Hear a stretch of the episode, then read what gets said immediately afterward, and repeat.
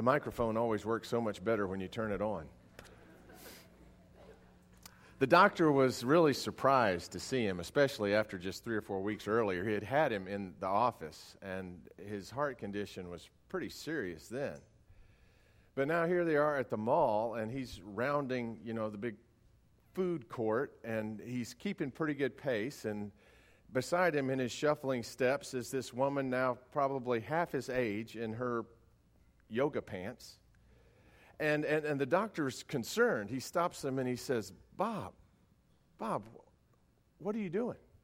And he said, Well, Doc, I'm just following your advice. He said, What, what advice is that? And he said, You told me to find a hot mama and be cheerful.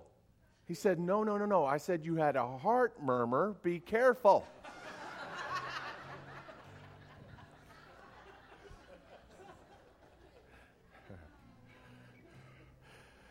You know, so the, the word's pretty clear. Seek ye first the kingdom of God, and all these things will be added unto you. Amen. But you'd think uh, the word that we had heard was find a hot mama and be cheerful. Sometimes we look for things that only God can supply in another. And that's really an unfair expectation of them and that's almost always a disappointment to us.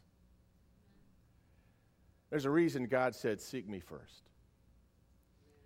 Because there are thirsts and hungers of our soul that only God can satisfy. But then we, as partners, especially partners in marriage, get to be partners with God in that.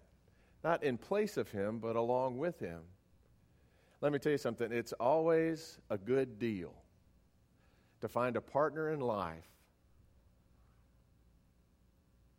for whom you play second fiddle to Jesus. Because you see, in a relationship like that, you can always look over the shoulder of that other, and even if they are not reciprocating your respect, not reciprocating your love, just over their shoulder is your Lord. And, and guys, when, when she's not respecting you, there's a Lord that says, This is my daughter. Be a man and love her for me. Pierced hands salute you just beyond his shoulder as you do what comes unnatural in those moments and lay down your life for the one that he and you love, right? And, and ladies, when he's a little harsh and, and is insensitive, look over his shoulder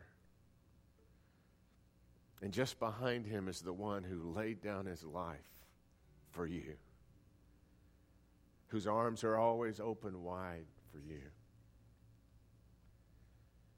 When you let God play an intimate part in your own intimacy, wow, what a what a difference that makes. It could make that difference for you